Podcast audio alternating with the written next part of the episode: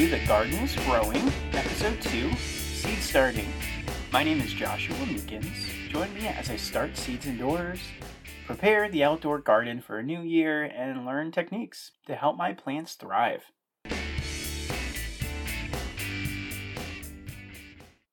I'll start each week with an overview of what I've been up to.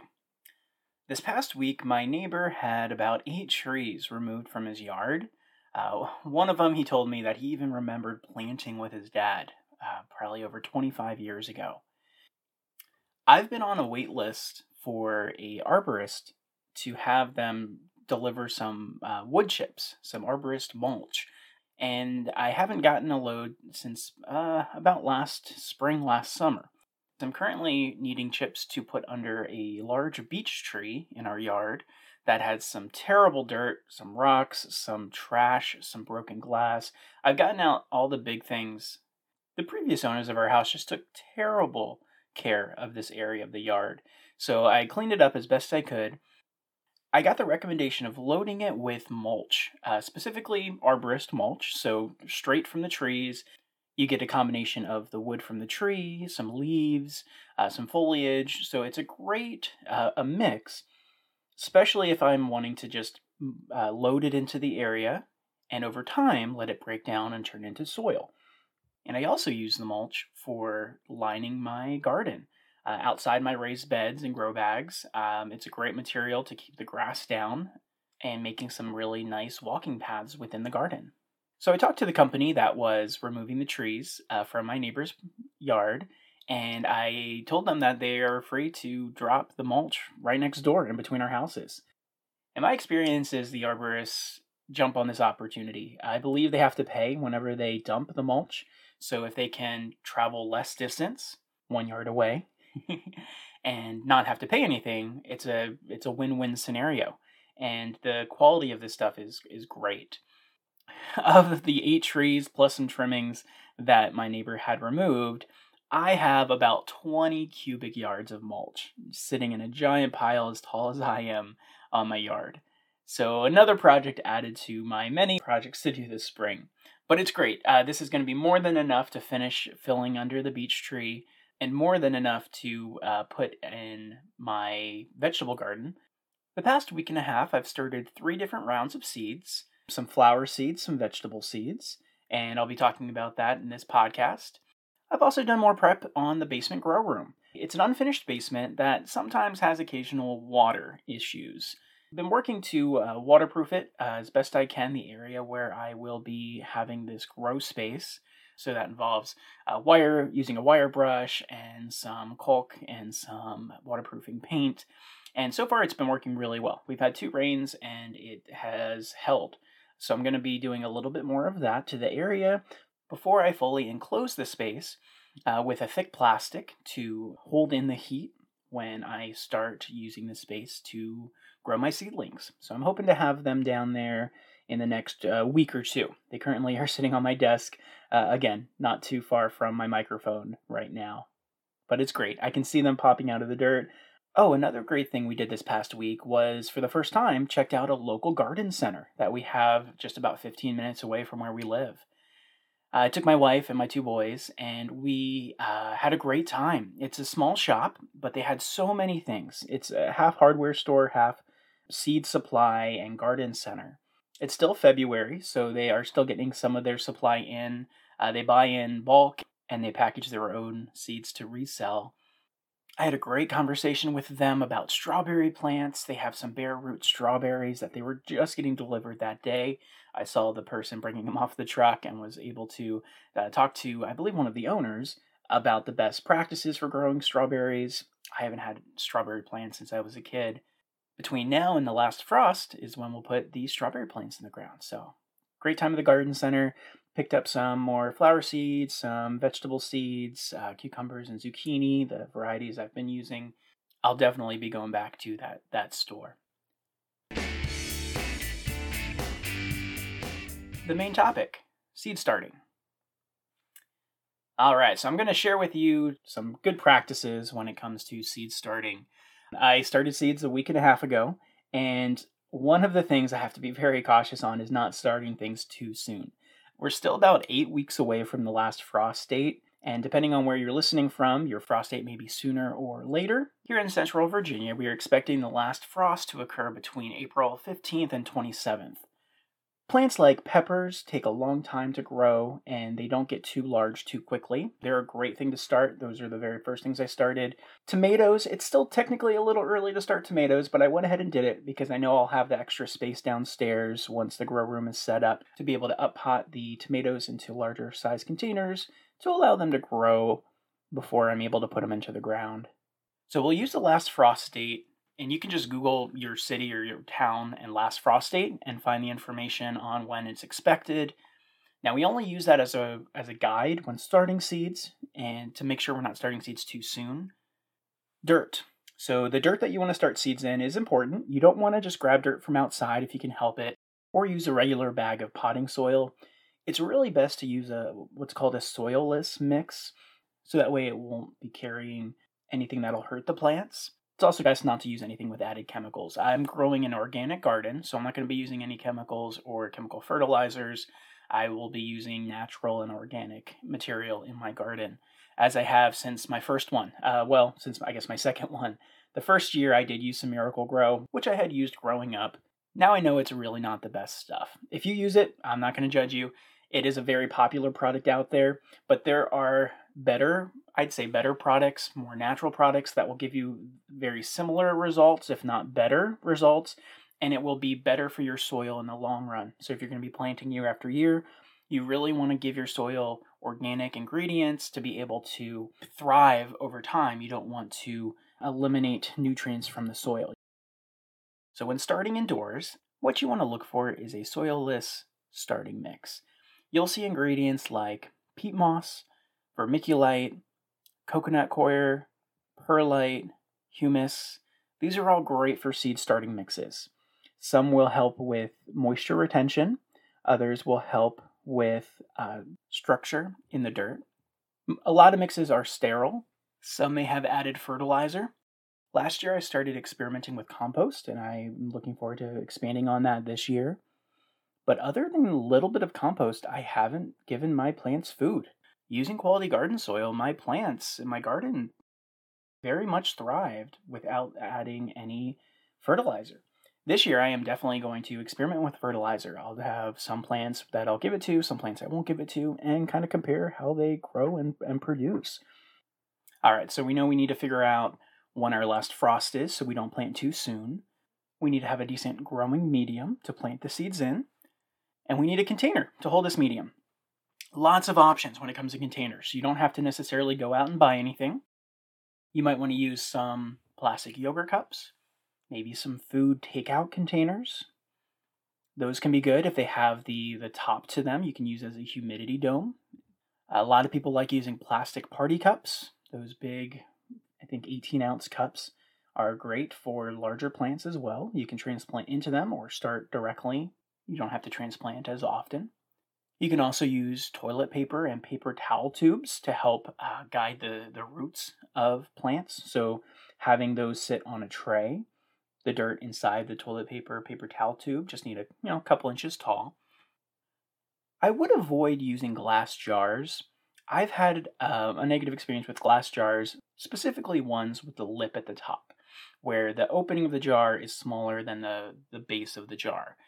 And it kind of makes sense, and I probably should have realized it before I tried it a couple of years ago, but it was almost impossible to get the plant out of the jar in a decent condition because it doesn't just slide out. I can't squeeze the sides of the jar to pull to help loosen the soil, and that lip prevents it from sliding out.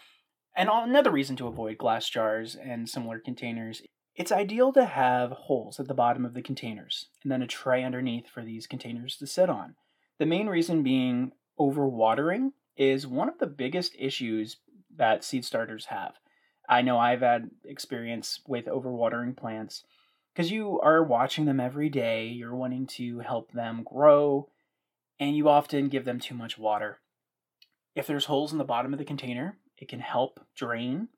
That will help the health of your roots. So, highly recommend containers with holes in the bottom Uh, you can also use the six cell containers that you will often see when you buy flowers from a garden center or a big box store. It'll come in a little six cell uh, plastic container, very thin plastic. If you're careful with those containers, they can be used year after year, even though they're technically considered disposable. I have a bunch of those left over in the past, and I've actually, this year, I've bought larger versions of those for seed starting and for transplanting some common sizes you'll see for those cells. It's all in relation to the standard 10 by 20 tray. That's 10 inches by 20 inches. So if you see it listed or hear someone say a 72 cell tray, well, that would be 72 cells that fit within a 10 inch by 20 inch tray. So a 72 cell tray would be one and a half inches by one and a half inches. So an inch and a half square for each plant. So an inch and a half, inch and a half, 72 of those would fit in a 10 inch by 20 inch tray. All right, so you have a calendar on when you're going to start your seeds. You have dirt to put into the containers. You've got the containers to hold the dirt. Now, what's left? Well, you need seeds. Seeds are high in demand. Uh, 2020 saw a boom for home gardening, putting a strain on seed suppliers. My understanding is there's not a shortage of seeds. Plants produce so many seeds. It's just the manpower needed to harvest and package and to prepare these packets and the lack of man hours during COVID restrictions where these seed packets are prepared. What I'd recommend is deciding what seeds you'd like and going ahead and ordering them now, either going into, I'd say ideally, a local garden center. You can also find seeds online. If you don't have too much of a preference, you should be able to find seeds all the way through the year. But if you have any specific ones in mind, I'd recommend going out and trying to find them now. Now, when it comes to finding seeds, there's a bunch of different types of seeds. You'll see different things on the packets, and it's not always clear what the differences are with these seeds. I've done some more research this year than years past to try to understand the differences of the seeds. Some of the things you'll see on the packets are non GMO, heirloom, hybrid, organic. What do all these mean? Well, first off, if you see something marked as non GMO, that's great. But then again, all of these seeds are going to be non GMO. Non GMO seeds are what's available to home gardeners. GMO seeds are rare, they are reserved for more farm operations. My understanding is that you and I, as home gardeners, aren't able to get GMO seeds at all. So if you see something marked non GMO, yes, that's correct. If you don't see that on a seed packet, well, it's still most likely not GMO. Hybrid seeds. Uh, hybrid seeds are created from combining two different plants. So you might have two different tomato plants. One produces large and delicious tomatoes, Another plant may be more resistant to some insects. So a hybrid can combine those two plants together and create a new type of tomato plant that is more ideal, combining those two together. Some people like these, some people don't. One downside is you have to buy the seeds again every year. Can't save seeds from these plants and use them to grow the same type of plant again the following year. You would have to buy the seeds again from the companies that make them in order to get the same variety again. Organic seeds. To get the label on the packet, it needs to go through certifications, it needs to be grown without chemicals. Conventional, non organic seeds don't have those restrictions. The plants that grow the seeds can have chemicals used on them, or it could just be that the grower didn't go through the certification process to get organic on the label, and it may be organic seeds, but they just can't advertise it.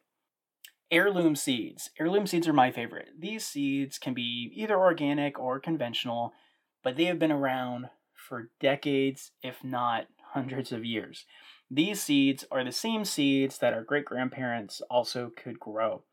So, a heirloom tomato plant that was grown 100 years ago I can get that same type of seed now and grow it, and it'll have the same characteristics as the tomato plant that was grown 100 years ago. Um, I've seen different things that to classify heirloom seeds. One thing I read, it has to be a variety that's been around for more than 50 years. Not sure exactly if there's a tried and true classification to make something an heirloom seed, but it's something that's been around for a very long time. And a great thing about these is you can save seeds from your plants and grow the exact same type of plant in future years. That's something I want to start doing this year. So I'll buy seeds from a few places. Uh, since I started my garden, I've been buying seeds online. Uh, there's a great there's a great store online called Mi Gardener. Uh, it's a popular YouTube channel. Uh, you'll see Luke from Mi Gardener. You'll see his videos often if you start searching for how to grow things. I think they're very informative, and he has a lot of energy when it comes to sharing the information. So I've been using Mi Gardener seeds since I started my garden here in Virginia uh, five years ago. And I'll use a YouTube channel to help when it comes to learning techniques for growing individual plants. This year, I've gotten seeds from Mi Gardener. I've gotten seeds from my local garden center.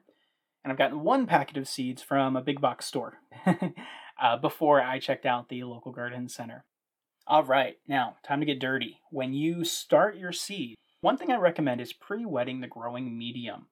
I the first two batches of seeds I started this year, the first one I put the growing medium, it was pretty dry, directly into my trays. Then I planted the seeds, put a little bit of the growing medium on top of the seeds instead of making a hole, just adding a layer on top to give it the recommended uh, depth. And then I watered.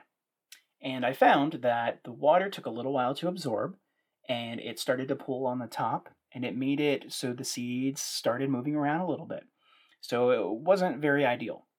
The second round of seeds I started, I pre wet the mix in a large bowl, just combined water and the seed starting medium, and it was very messy, which definitely makes it more fun. And doing it that way, I was able to lightly pack it into the different cells and it worked out so much better. I put the seeds on, I put a little bit on top of the seeds to give it that depth that it needs. Uh, most packets will tell you on the back what's the recommended depth to bury the seed. Often it's a quarter of an inch, so it's very close to the surface. Make sure you don't bury seeds too deep, or else it'll have a hard time germinating and, and finding the light when they're ready. So after planting the seeds, it's important to put them somewhere warm. Some seeds, like tomatoes and pepper plants, germinate best at a higher temperature upper 70s to the mid 80s. This year, for the first time, I purchased a heat mat. It's a, it's a 20 inch by 10 inch mat that you can just sit your trays on top of and you plug it in. I also purchased the thermostat, that's an option, because I read some of the reviews where the heat mat, if it just stays on all the time, will raise the temperature too high and end up burning the soil, burning the plants that are trying to grow. And I've had great success so far. Um, I had my tomato plants germinate in just four days. Now, this is the first year I've done it. So in the past, when I haven't used it, it's been fine. If this is your first year gardening or if you're just doing a couple plants, you really don't need to order a, a heat mat. They're not that expensive. They're about $15. The thermostat is about 15 to $20. So it's not crazy expensive, but then again, if you're just starting a, a small amount of seeds, I'd say don't worry about it. Try to find a location that's warm in your house if it's near a computer or near a windowsill, somewhere the sun might heat as well. Some seeds need light to germinate, like lettuce seeds. I actually learned that this year. Uh, oftentimes, seeds will germinate without any added light, just the heat. But then, as soon as they pop out of the dirt, that's when you want to have a light on them. If you don't have a light on them, they will get weak trying to find light. Some people will put plants just by the windowsill, which honestly isn't ideal. If it's your only option, definitely go for it. However, a lot of plants require 12 to 18 hours of light a day. And if you're putting it by the windowsill, even if that windowsill gets direct light for the majority of the day, it's going to be well below 12 hours of light. And also on cloudy days, they may be getting very, very little light. So I'd recommend getting a grow light. There's many options. There are LED grow lights, there are incandescent lights, there are fluorescent lights. Uh, fluorescent lights are what I started with. And this year I upgraded to LED lights. My first setup that I mentioned in the last podcast was a four foot shop light with two bulbs. Now, unfortunately, last year that shop light died on me during seed starting season. So I had it on the plants and it wouldn't turn on. And I was planning on replacing it with another shop light, but I couldn't find one at the local store that actually just had room for the bulbs, only ones that had the pre installed LED strips in the shop light. Now, I got one without doing much research, and I ended up getting a, an LED shop light that just wasn't great for plants. It didn't have the uh, the amount of light that plants use, uh, the correct spectrum of light, and it made my seeds struggle from the get go. The cucumbers and zucchini seeds I started last year never made it into the garden. They died beforehand, and I ended up direct sowing zucchini and cucumbers, and they did great. I had to wait a little bit longer, but at least all wasn't lost. There are some advertised as grow lights that have full spectrum. That's what I ended up getting for this year. The kit I got was eight lights, eight two foot lights, and they can be strung together to be on one plug. Uh, they're very bright and they're full spectrum, so they have all of the different wavelengths that the plants can absorb.